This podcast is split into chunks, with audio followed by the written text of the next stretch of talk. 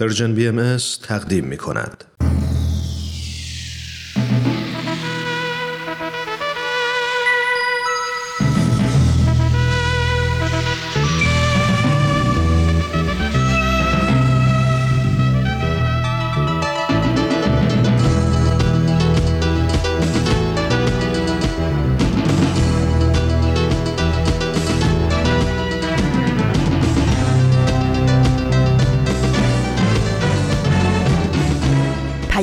دوست، برنامه‌ای برای تفاهم و پیوند دلها.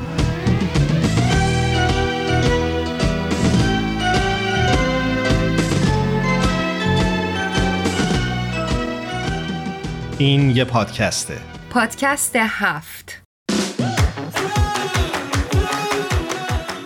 امروز جمعه 13 تیر ماه 1399 خورشیدی برابر با 3 ژوئیه 2020 میلادی. شما شنونده 9مین قسمت از مجموعه پادکست هفت هستید.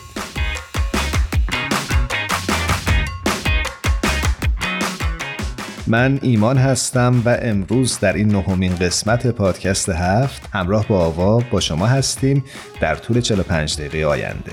آوا چطوری؟ مرسی، قربانت ایمان جان، تو خوبی؟ منم خوب، حالا روزم بد نیست، فکر میکنم حالم خیلی بهتره. خدا رو شکر، توی دوران قرنطینه و کرونا باید حالمون رو خوب نگه داریم. خب چه خبره دیگه؟ خبر خاصی نیست، این روزا بیشتر یه خورده دارم کلاسه خودشناسی میرم ببینم خودمو میتونم بشناسم. آه چه عالی، به به. و فکر میکنم که تجربه جالبیه اینکه آدم سعی کنه تو این کلاسا بره، حالا هرچند که تو این روزها قدری همه چیز متفاوت شده، همه چیز از راه دور انجام میشه و این کلاسایی هم که من شرکت میکنم آنلاینه، اما خیلی اتفاق خوبیه، تجربه جالبیه. آره منم تجربه اینجور کلاسا رو دارم و خیلی خیلی موافقم که همه ما این کار رو انجام بدیم، یه دور خودمون رو شخم بزنیم ببینیم چی بوده، چه خبر بوده. و اینطور که متوجه شدم اینه که همه آدمای روی کره زمین یک بار هم شده باید این کار رو با خودشون انجام بدن، بعد یه تغییر خیلی بزرگی توی زندگیشون به وجود میاد. آفرین به تو. مرسی.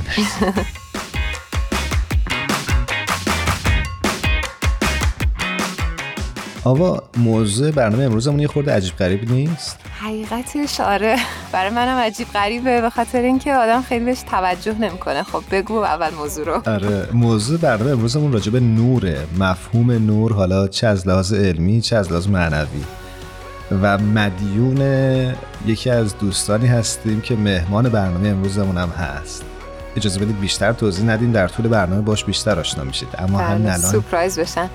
آره یه خورده راجبش حرف بزنیم تا ذهنمون آماده بشه برای این صحبت. آره حقیقتش من که این موضوع رو دوست عزیزمون اشاره کرد، رفتم تو ویکی‌پدیا و یه مطلبی پیدا کردم که دوست داشتم که شریک بشم با شنونده هامون. بگم خب چی هست؟ آره تعریف نور این هستش که تابشیه از یک سری پرتو نورانی ایجاد شده و باعث دیدن اجسام میشه. به عنوان یک تئوری جدید میتونیم بگیم پرتوهای نورانی که نور رو تشکیل میدن به صورت مستقیم حرکت کرده، سرعت حرکت اونها زیاد بوده، هنگام برخورد به اجسامی که بتونن از اونها رد بشن از اونها رد شده و هنگام برخورد با اجسامی که نتونن از اونها رد بشن از اونها رد نشده و منعکس میشوند. خیلی ممنونم که از رو ویکی‌پدیا اینو برام خوندی.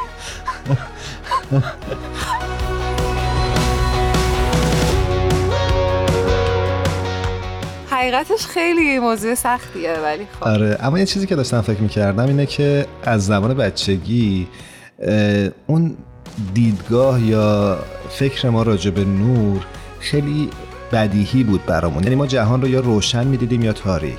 اما فکر میکنم نور خیلی پدیده پیچیده تریه و مخصوصا توی اسطوره ها، توی فرهنگ، توی ادیان، اینها خیلی مفهوم متفاوت و سمبولیک تری هم به خودش گرفته. بله دقیقاً. و داشتم فکر می‌کردم که ببین چه مسئله مهمیه ولی ما یعنی در واقع اگه نور نباشه اصلا هیچ چیزی قابل رؤیت نیست، چه از لحاظ معنوی و چه از لحاظ فیزیکی، ولی ما اصلا بهش دقت نمی کنیم و به حسابش نمیاریم. دقیقاً خیلی از پدیده هایی که بدیهی به نظر ما میرسن شاید پدیده های خیلی پیچیده‌ای باشن و نبود و فقدانشون بتونه کلاً شکل و شمایل زندگی ما رو متفاوت و دگرگون بکنه. بله دقیقاً. خب اگه موافقی بریم تو بخش اول با آذین ایغانی همراه بشیم، فکر می‌کنم منتظر ماست. بله آذین عزیز با خبرهای خوبش. یه موسیقی کوتاه میشنویم باش همراه بشیم.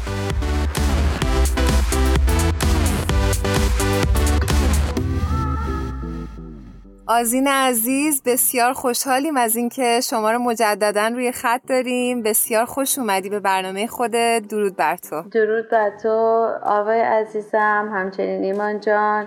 امیدوارم که حال همتون خوب باشه و همینطور شنوندگان خوب برنامه‌ت. ممنون. منم به درود میگم آزین جان، امیدوارم که صحبت خوبی داشته باشیم. ممنونم. خب امروز برامون چه خبری داری آزین عزیز؟ خب امروز براتون خبری دارم در مورد نشریه آنلاین عالم بهائی. طبق معمول هفته‌های گذشته همه خبرها به نوعی مرتبط هستش با مسائل اخیر دنیا و این ویروس کرونا. بله.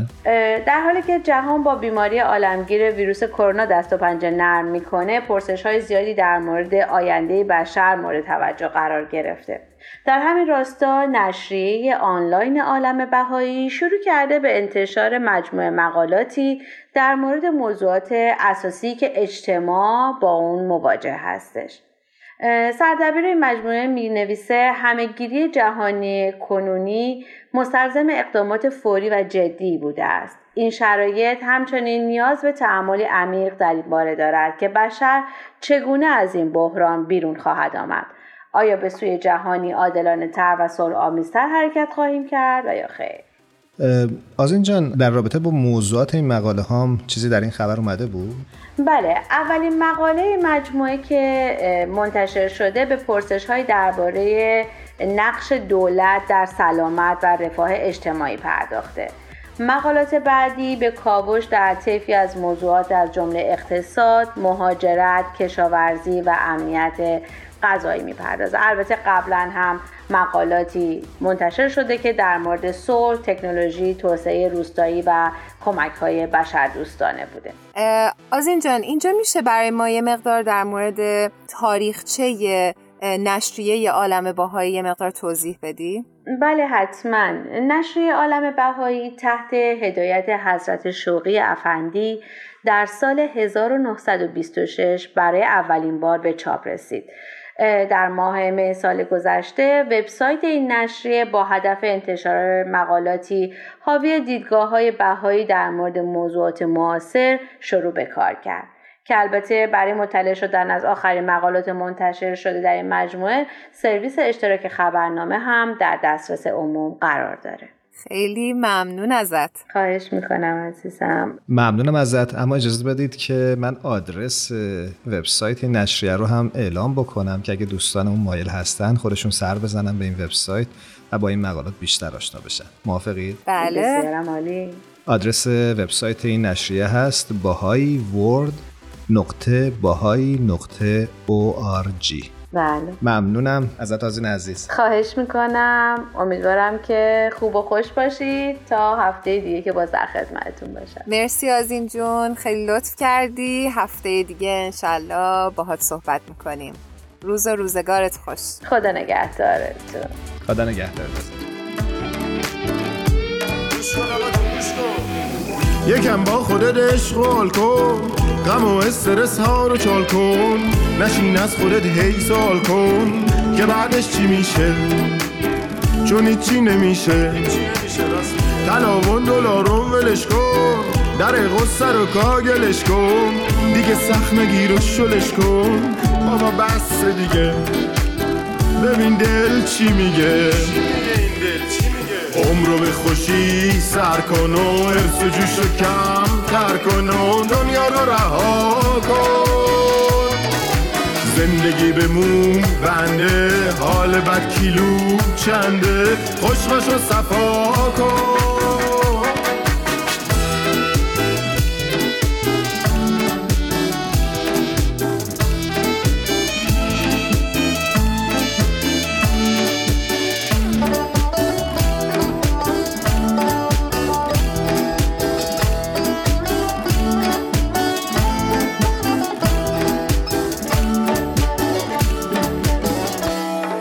یه مدت بس غصه خوردن، یه مدت بس غم شمردن، یه چند وقت خبرها رو ول کن، یه فکری واسه حال دل کن.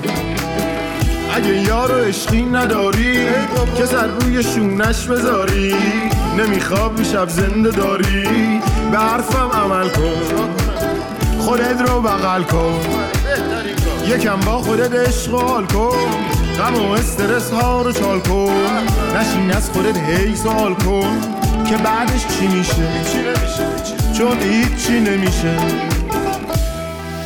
عمر رو به خوشی سر کن و حرص و جوش رو کم تر کن و دنیا رو رها کن. زندگی بمون بنده، حال بد کیلو چنده، خوش باش و صفا کن.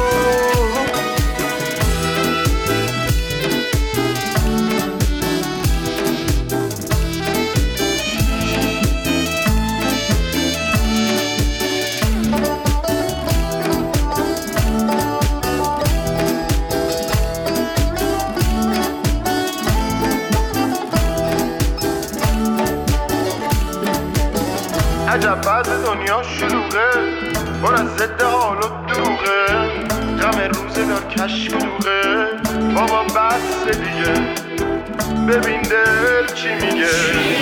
یکم با خودت اشغال کن، غم و استرس ها رو شار کن، نشین از خودت هی سوال کن. شما شنونده نهمین قسمت از مجموعه پادکست هفت هستید. یادتون باشه که همیشه میتونید از طریق صفحه ما در اینستاگرام و فیسبوک با آدرس پرژن بی ام ما رو دنبال بکنید و همینطور کانال تلگرام ما این امکان رو به شما میده که به آرشیو برنامه‌های ما دسترسی داشته باشید. کانال تلگرام ما هم به اسم پرژن بی ام هست. ایمان، همونطور که نور مادی وسیله دیدنه، نور معنوی هم که از درون انسان نشأت میگیره عامل بصیرته و دیانت باهایی هم نور رو به عنوان سمبولی برای بصیرت معنوی آوردن و ازش استفاده کردن. حضرت عبدالبها جانشین حضرت بهاءالله میفرمایند که جویای شمس حقیقت باشیم، از هر افقی طالع شود. و این شوق دونستن میل ذاتی هر انسانی هستش که اونو به جستجوی فهمی عمیق‌تر از واقعیت در تمامی ابعاد اون، از جمله شخصیت خودش، اجتماع، عملکرد نیروهای مادی و معنوی و اسرار جهان دعوت میکنه. درست میگی. فکر میکنم که حضرت عبدالبها جایی عنوان میکنند که البته مضمونش این هست که توانایی جستجوی حقیقت قابلیتی که نوع بشر باش خلق شده. خداوند یا پروردگار به انسانها عقل عطا کرده و به همین دلیل هر فرد نه تنها آزاده که خودش به جستجوی حقیقت بپردازه، بلکه در پیشگاه خداوند در این ارتباط مسئوله. و فکر میکنم این خیلی ایده مهمیه که در دیانت بهائی مطرح میشه و اینکه ما بستی دنبال نور حقیقت بریم. همونجوری که تو گفتی، نور رو، یعنی حقیقت رو به نوری تشبیه کردن که توسط انسان میتونه دریافت بشه. دقیقاً. خب فکر میکنم وقتش باشه که بریم با کسی که ایده این برنامه رو در حقیقت به ما داد صحبت بکنیم، خانم مرجان توفیق. بله بله، بریم و صحبت بکنیم. امیدوارم که شنونده ها لذت ببرن. حتما. یه موسیقی کوتاه میشنویم تا مرجان با ما همراه بشه.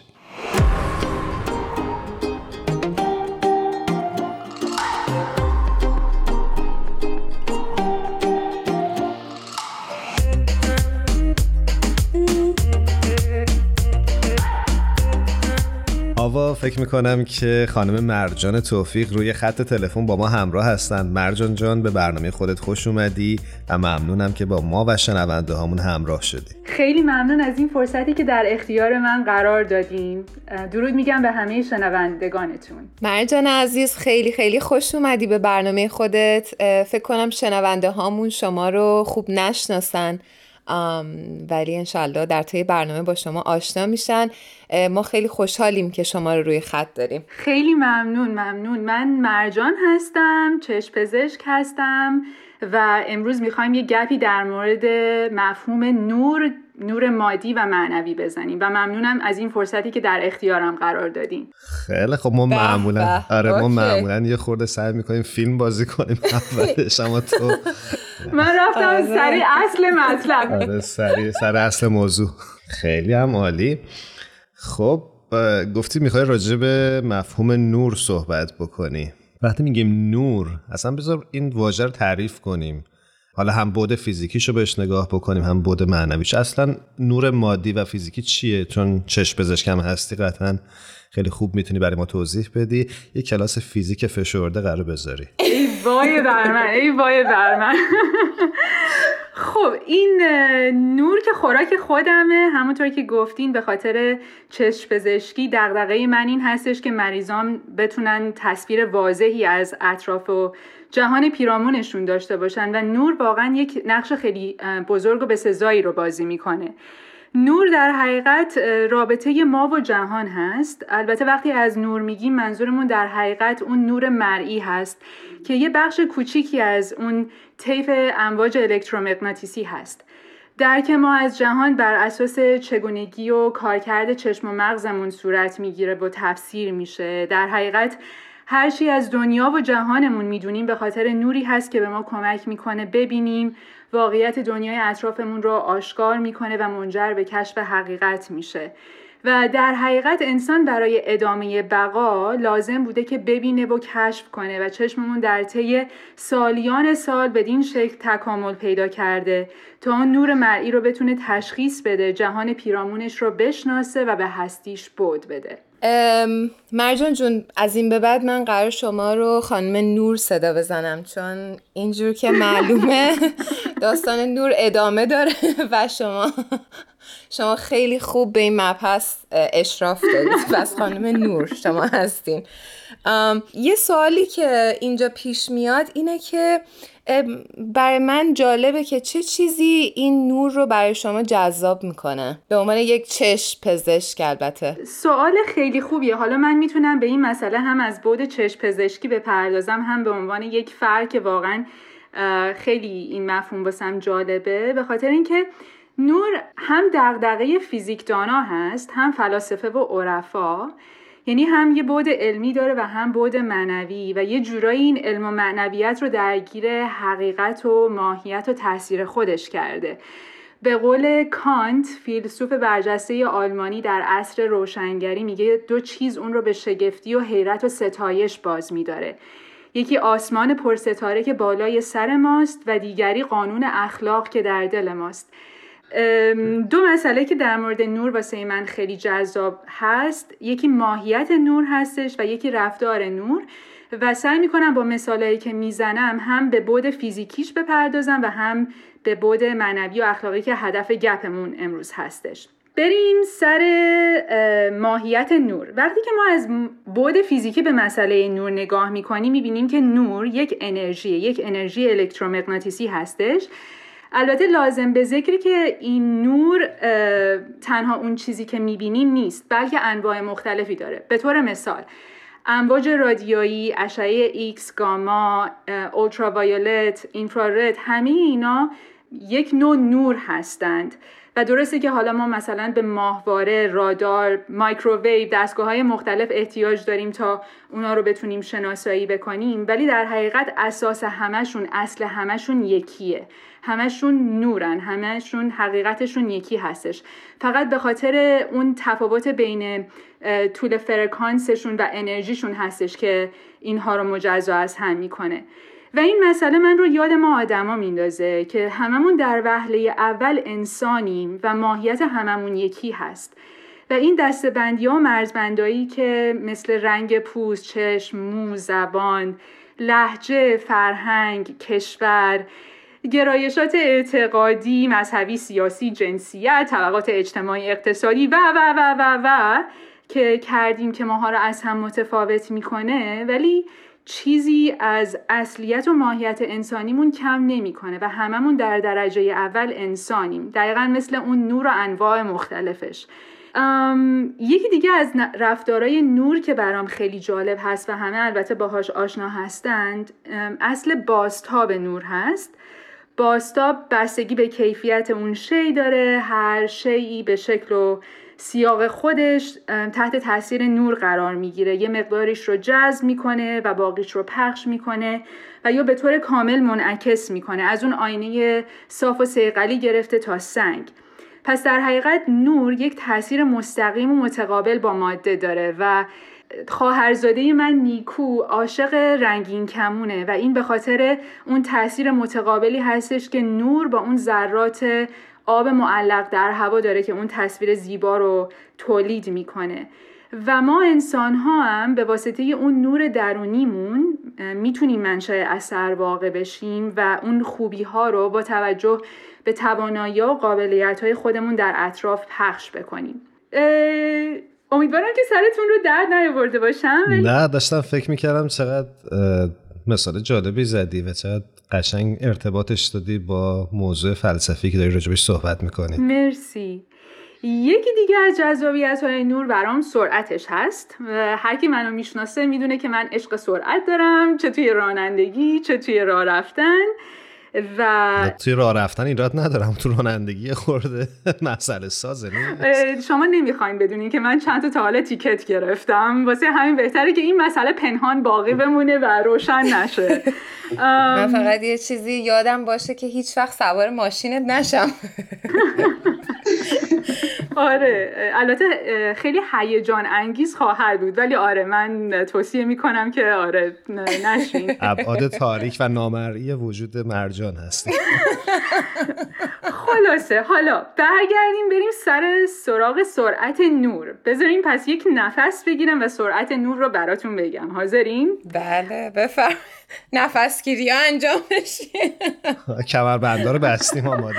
اوکی، سرعت نور برابر با 299,792,458 متر در ثانیه در خلا هست. گفتنش هم سریع گفت. پس با این نظر بالاتر از سرعت نور چیزی تو دنیا نیست و این در پس این حقیقت یه جورایی برداشت من از این واقعیت اینه که هیچی نمیتونه توی این دنیا پنهان و قائم بمونه و تاریکی اصلا توان مقابله با نور رو نداره، به محض اینکه نور سر بزنه عالم رو فرا میگیره و نور عدالت، نور صداقت، نور درستی سرعتش خیلی بالاتر از این حرف هاست و چون از نظر بعد علمی میبینیم که چقدر سرعت نور، یعنی بالاتر از سرعت نور چیزی در دنیا نیست و فقط مهم اینه که سر بزنه، اون روزنش به وجود بیاد، دیگه عالم رو فرا میگیره. پس ناامید نباشیم، چون با اتفاقاتی که این روزا میبینیم خیلی، من یکی خیلی ناامیدم، ولی اینجور که میگی نه، باید امیدوار بود. به سرعت رانندگی مرجان فکر بکن، امیدوار باشی. آره پایان شب سیاه سپید است. دقیقاً. بله. یکی دیگه از چیزایی که برام خیلی جالبه مفهوم نور سفیده که در حقیقت نور سفید آمیزه با ترکیبی از رنگ‌های مختلفه، یعنی از اون 7 رنگ اصلی هستش که این موضوع رو با عبور دادن نور از منشور میتونیم بفهمیم و نمونه بارزش توی شیراز اون پنجره‌های خوشگلی که نور ازش رد میشه، اون چی میگن، اون 7 رنگ رو میتونیم روی زمین ببینیم، اونجا به واضح دیده میشه. پس نور سفید یکیه، حقیقت یکیه و تعدد نداره و این اصل من رو یاد یکی از بیت‌های اشعار رومی میندازه که مضمونش اینه که به روغن چراغ یا بلور چراغ گیر نده و توجه نکن، مهم روشنیه، مهم نور دادنه، اصل و معنا در روشناییه. با این مسئله آدم متوجه میشه که این اختلاف نظرها موقعی پیش میاد که ما به ظاهر قضیه میچسبیم و با قوانین و برچسبایی که باز تولید فرهنگ و تربیت و جامعهمون هست سعی میکنیم واقعیت رو ببینیم و بسنجیم و موقعی که این واقعیت ها با انتظارات و توقعات و معیارها و سلیقه های شخصیمون جور در نمیاد اون رو بد میدونیم، در صورتی که باید سعی کنیم واقعیت ذهنیمون رو به اون اصل حقیقت نزدیک تر بکنیم و این یه چیزیه که فلاسفه و بزرگان و شعرا بی نهایت بهش اشاره کردن که در هر شرایطی آدم باید حقیقت پرست و حقیقت جو باشه، دنبال اون نوره بگرده، حالا از هر چراغی که میخواد پخش بشه، چون اصل حقیقت در روشنی و نوره که کاشف حقیقته. بسیار عالی. حالا اگه ما با این تفاصیل بخوایم صحبت بکنیم راجع به نوری که در وجود انسان هست، منابع این نور رو در ذات انسان چی میدونی؟ برای جواب این سوال باید یه داستان خیلی بامزه‌ای رو واسهتون تعریف کنم که البته ریشه تاریخی داره و واقعیت هستش. یه فکتیه که در یونان باستان افلاطون و پایتاگورس، دو فیلسوف بزرگ یونانی، فکر میکردن که نور از درون ما نشأت میگیره، از چشمای خودمونه و عمل دیدن موقعی اتفاق میافته که وقتی که ما چشممون رو باز میکنیم از داخل چشممون یه عالمه عرابه های نور به سمت بیرون پرواز میکنن، یه عالمه اطلاعات جمع آوری میکنن میان توی چشممون و ما مثلا به این طریق میبینیم و تقریباً 1000 سال بعد دانشمندای عرب میگن که نه بابا، نور یه چیز فیزیکی و مادیه و نور خارج از انسان هستش. وقتی که من این داستان رو خوندم با خودم گفتم چه بسا مثلا اینا داشتن در مورد اون نور جان و دل، اون نور بصیرت صحبت میکردن که به همون قدر نور مادی فیزیکی ما برای رشد و بقامونم به اون نور درونیمون احتیاج داریم. ما در حقیقت عمل دیدن با از طریق مغز انجام میشه و مغز یه وسیله برای عقل و خردمون، در حقیقت ما رو از سایر موجودات برتر میکنه و متمایز میکنه و منابع اون نورهای درونی و ذاتی که منجر به کشف حقیقت میشه دانش و هوش هست که از نتایج و آثار اونا هنر، صنعت، تکنولوژی، علوم و فنون همینطوری داره پیشرفت میکنه و اسباب آسایش و رفاه رو فراهم میکنه. و به قول بهاءالله، پیامبر آیین بهائی، میفرمایند که سراج عالم دانایی است و نور آن بینایی. خیلی ممنون مرجان جون. من خیلی یاد گرفتم در مورد نور.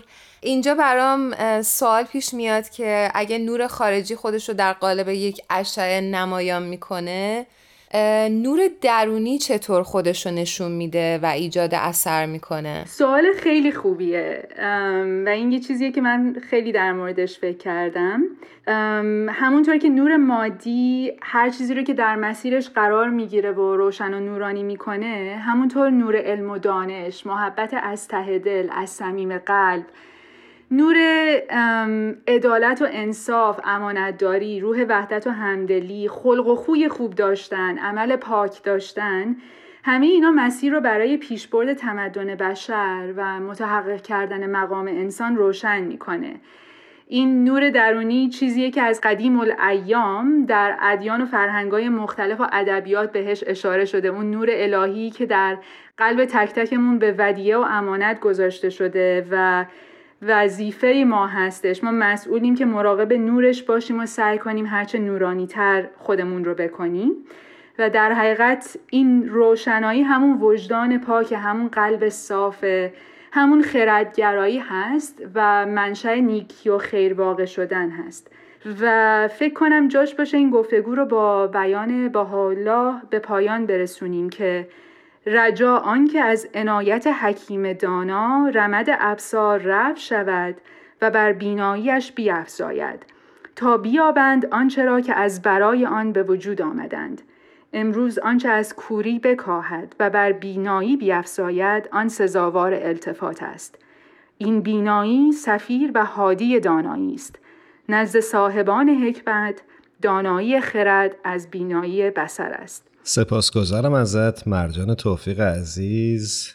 گفتگوی خیلی جالبی بود و ما رو با یک مفهوم علمی و ارتباطش با فضای فلسفی ذهنیت آشنا کردی. ممنونم. ممنون از شما.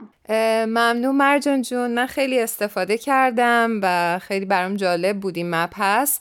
ما همیشه این قسمت از برنامه از مهمانان عزیزمون درخواست میکنیم که یه ترانه انتخاب بکنن. دوست داشتیم ببینیم شما سلیقتون چیه و برای شنونده ها پخش کنیم. ترانه‌ای که دوست دارم اگر میشه پخش بکنین از آقای سالار عقیلی هست به اسم رقص اتم ها که یک شعری از رومی هست و در فیلم بابا عزیز این آهنگ فوق‌العاده زیبا اجرا شد. بسیار خوب، بریم ببینیم آماده پخش هست یا نه. پیش از اون ازت خداحافظی میکنیم. امیدواریم هر جا هستی خوب و خوش باشی و دوباره توی این برنامه باهات همراه بشیم در آینده. خدا نگهدار. خداحافظ.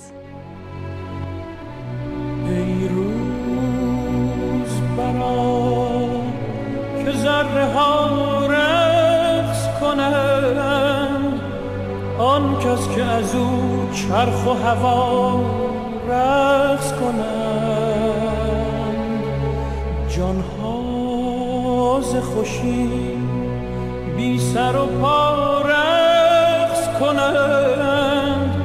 در گوش تو گویم که کجا رقص کنم.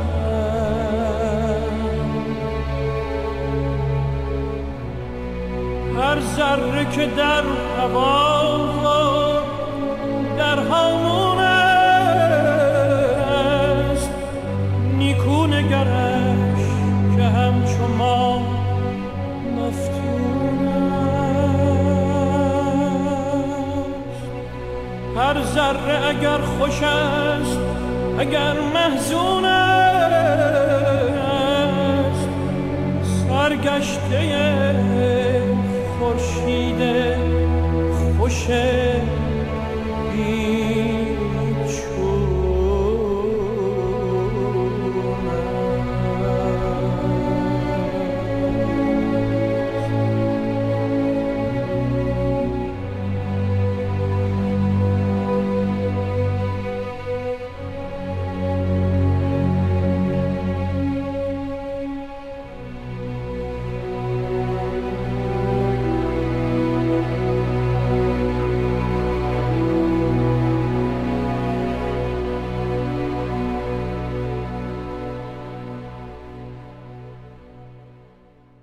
نهمین قسمت از پادکست هفته.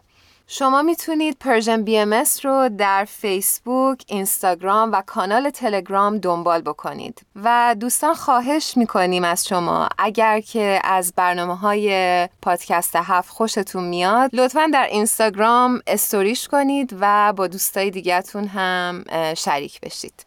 حتما امیدواریم که این اتفاق بیفته و بتونیم این برنامه که تولید میکنیم مخاطبین بیشتری پیدا بکنه، بیشتر باهاش آشنا بشن و بتونیم از شما فیدبک بگیریم، بازخورد بگیریم و ببینیم که کدوم بخشای برنامه رو بیشتر دوست دارید و برنامه بسازیم که مورد توجه شما قرار بگیره. حقیقتاً در این راهی که ما داریم میریم نیاز به نظراتتون داریم و خیلی خیلی خوشحال میشیم که با ما شریک بشید. خب آوا، فکر میکنم فرانک شوبریان عزیز روی خط منتظر ماست. بریم باهاش صحبت بکنیم. بله، با دوست عزیزمون فرانک جون منتظرن و روی خطن. بریم صحبت کنیم.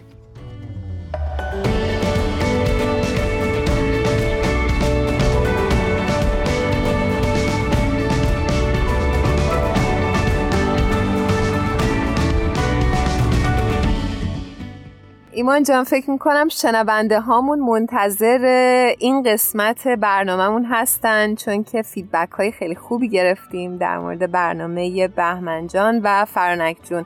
بله، ما فرانک شوبریان عزیز رو روی خط داریم. خیلی خیلی خوش آمدت میگیم و خوشحالیم از این که دوباره در خدمتت هستیم. مرسی آوا جان، وقتت بخیر. منم خیلی خوشحالم از دعوت مجدد شما. مرسی. ممنونم فرانک جان. همونجوری که آوا عنوان کرد، این بخش ظاهراً شنونده های زیادی داره و فکر میکنم خیلی خیلی مدیون لطف شما و بهمن عزیزه. اختیار دارید. باعث افتخار و خوشحالی است برای بنده، ولی یک کمی هول شدم حالا که شنونده ها زیادن. این هیجان خوبیه. خب امیدوارم.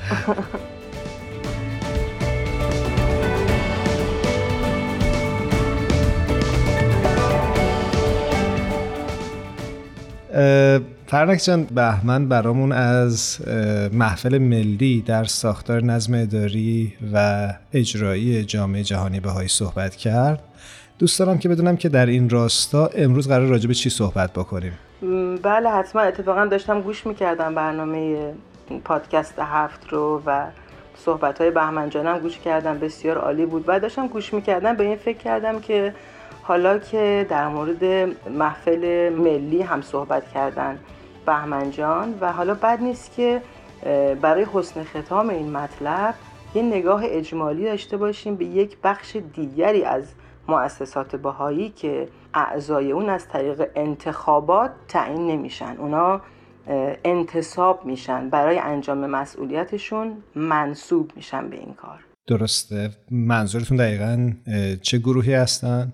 بله دقیقاً منظورم مؤسسه مشاورین هستن که اینها به خدمت در این مؤسسه انتصاب میشن. فرانک جون سوال کرده بودن که انتصاب در واقع چجوریه، یعنی کیا انتصابشون میکنن و اینکه اگه انتخابات صورت نمیگیره در واقع این انتصاب به چه شکلیه؟ مؤسسه مشاورین قاره‌ای توسط بیت العدل اعظم که شورای حاکمه بین‌المللی جامعه بهائی هست انتصاب میشن و اولین مؤسسه مشاورین در سال 1347 هجری شمسی که مطابق میشه با 1968 میلادی تأسیس شده. انتصابشون هم به این شکلی که خب بیت العدل از روی شناختی که از افراد جامعه دارن در سطح بین‌المللی افرادی رو که مناسب برای این پست میدونن، پست که در واقع نه این خدمت، برای این خدمت مناسب میدونن، اونها رو انتصاب میکنن به عضویت در مؤسسه مشاورین. اگه اجازه بدید من یه گریز خیلی کوچیکی بزنم به برنامه‌های قبلیمون. بفرمایید. یکی از شنوندگان عزیز از ایران از بنده پرسید که اعضای محافل محلی که انتخاب میشن و افراد 21 سال به بالا بهشون رأی میدن، اینها چطوری آدم‌ها رو میشناسن که انتخابشون بکنن؟ و خیلی سوال جالبی بود. آره سوال خیلی خوبیه. اینجا که الان دارم توضیح میدم که بیت العدل اعظم رو شناختی که از افراد دارن اون عزیزان رو انتخاب میکنن برای مشاور شدن، یهو به ذهنم اومد که کوچولو به این سوال دوستمون جواب بدم که اعضای جامعه بهائی در سطح محلی همونطور که میدونید ضیافت دارن و در ضیافت خیلی معاشرت اتفاق میفته بین افراد و همدیگر رو میشناسن.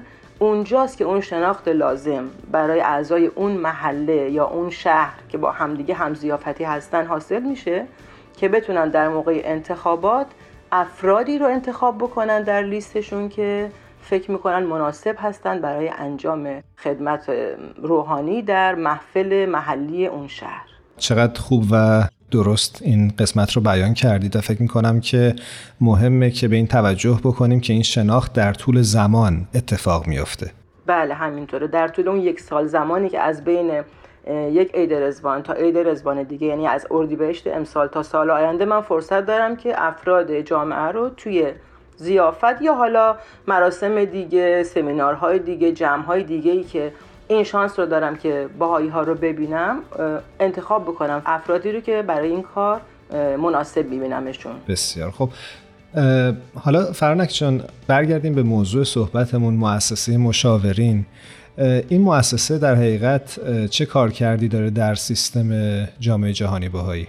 بله، مؤسسه مشاورین در واقع کارش این هستش که افراد رو در سطح فرد، مؤسسه و جامعه، در هر سه سطح افراد رو ملاقات کنه و به افزایش توانمندی جامعه کمک بکنه که بتونن برنامه‌های منظم و سیستماتیک رو طرح‌ریزی بکنن و با تمام قوا اجرا بکنن، تجربیاتشون رو به اشتراک بذارن و اون تمدنی رو که قرار هست به واسطه تعالیم حضرت بهاءالله در دنیا بنا بشه کمک بکنن به ساختنش. حتما. در واقع اعضای مؤسسه مشاورین به واسطه ملاقات‌هایی که با اعضای محافل و افراد جامعه میکنن عشق و ایقان رو در قلوب اعضای جامعه بهائی تقویت میکنن و خیلی کمک میکنن به مستحکمتر شدن پیوندهای دوستی و وحدت بین افراد. درست. ضمن اینکه اصول و معیارهای اخلاقی مندرج در تعالیم بهائی رو ترویج میدن، خیلی کمک میکنن که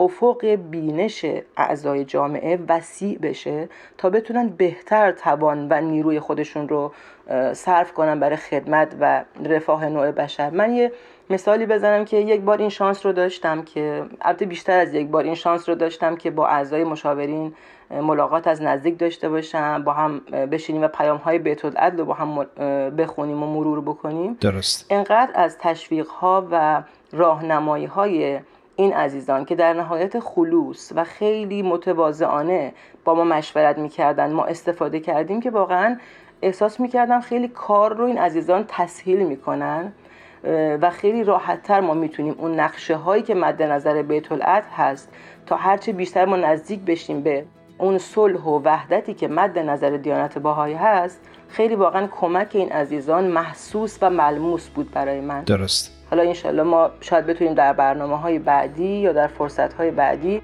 بیشتر در مورد فعالیت‌های جامعه بهائی که توسط مشاورین حمایت میشه صحبت کنیم و یا مثال‌هایی داشته باشیم. فرانک جون، یه سوالی که چند تا از شنونده هامون داشتن این بود که آیا مشاورین در واقع هیچ گونه اختیار قانونگذاری هم توی جامعه دارن؟ اونطور که فرمودیم که چون انتصاب میشن، آیا این قدرت دستشون هست یا نه؟ مؤسسه مشاورین قاره‌ای هیچ به اصطلاح اختیار قانونگذاری و قضایی و اجرایی ندارن. این در واقع در مقام مشوق هستن، در مقام مشاور، اسمشون هست مشاور هستن، برای محافل روحانی و حتی برای افراد. خیلی تجربیاتی که دارن از نقاط مختلفی که در اون سفر میکنن، چون اینا زیاد سفر میکنن، تمام عمر در حال سفر هستن عزیزان مشاور، از نقطه به نقطه میرن، با مردم از نزدیک ملاقات میکنن، در واقع تمام عمرشون صرف خدمت میشه. در اون تایمی که عضو مشاور قاره‌ای هستن در حال سفر کردن و تشویق کردن و خوندن پیام بیت العدل و آثار الهی با مردم هستن، با بهائی‌های دنیا و با محافل همینطور، که بتونن هرچه بیشتر این تجربیات افراد رو به همدیگه انتقال بدن، تشویقشون بکنن، ابتکارات فردی رو تشویق و ترویج بکنن و خیلی در یادگیری جامعه بسیار تأثیر دارن، چون شخصاً و حضوراً در واقع نفر به نفر و فیس تو فیس با افراد اینو به اشتراک میذارن. بچه‌ها داشتم فکر می‌کردم چه خانواده‌های صبوری دارن. واقعاً بله واقعاً خانوادگی خدمت می‌کنن. شما فکر کن همیشه داری خدمت می‌کنی و سفر داری می‌کنی، زندگیت ثبات نداره، داره همینجوری جابجا میشه، خیلی سخته. چون وقت برنامه‌مون خیلی کوتاهه فرانک جون، فقط می‌خواستم یه سوال ازتون بپرسم که فکر می‌کنم برای شنونده‌هامون مفید باشه. هر چه مدت یک بار این مشاورین انتصاب میشن یا منصوب میشن از طرف بیت العدل؟ بله دقیقاً 5 سال یک بار، همونطوری بیت العدل اعظم 5 سال یک بار انتخاب میشن، همون 5 سال یک بار بیت العدل اعظم 81 نفر رو به عنوان مشاور برای تمام دنیا انتخاب میکنن که این عزیزان 5 سال به این فعالیت مشغول هستن و واقعا چه خانواده‌های صبوری دارن که باید 5 سال این همیشه در سفر بودن این عضو عزیز خانواده رو باشون همراهی بکنن. بله. و این اعضای مشاورین برای خودشون اعضای هیئت معاونین رو انتخاب میکنن و معاونین دوباره مساعدین رو انتخاب میکنن، چون میدونید خیلی کار گسترده‌ایه، برای کل جهان 81 مشاور. مسلماً برای اینکه همینطور ریز به ریز بتونن هر چه بیشتر از نزدیک با افراد در تماس باشن احتیاج به کمک دارن. اینها معاون دارن و معاون هم مساعد دارن که بتونن هر چه بیشتر در سطح جامعه با تک تک افراد در تماس باشن، تحرک، سرزندگی و اون نیرویی که از ملاقات یک فرد قائم به خدمت و خیلی خالصانه آدم از ملاقاتش میگیره به همین سادگی بتونن به افراد انتقال بدن. سپاسگزارم ازتون فرانک خانم عزیز. قربان شما، مرسی از فرصتی که به بنده دادید و ممنونم از شما. مرسی فرانک جون، خیلی عالی بود. امیدوارم که برنامه‌های دیگه در خدمتت باشیم. ممنونم، متشکرم، ان شاء الله. فرانک جون هر جا هستید خوب و خوش باشید. خداحافظ. خداحافظ.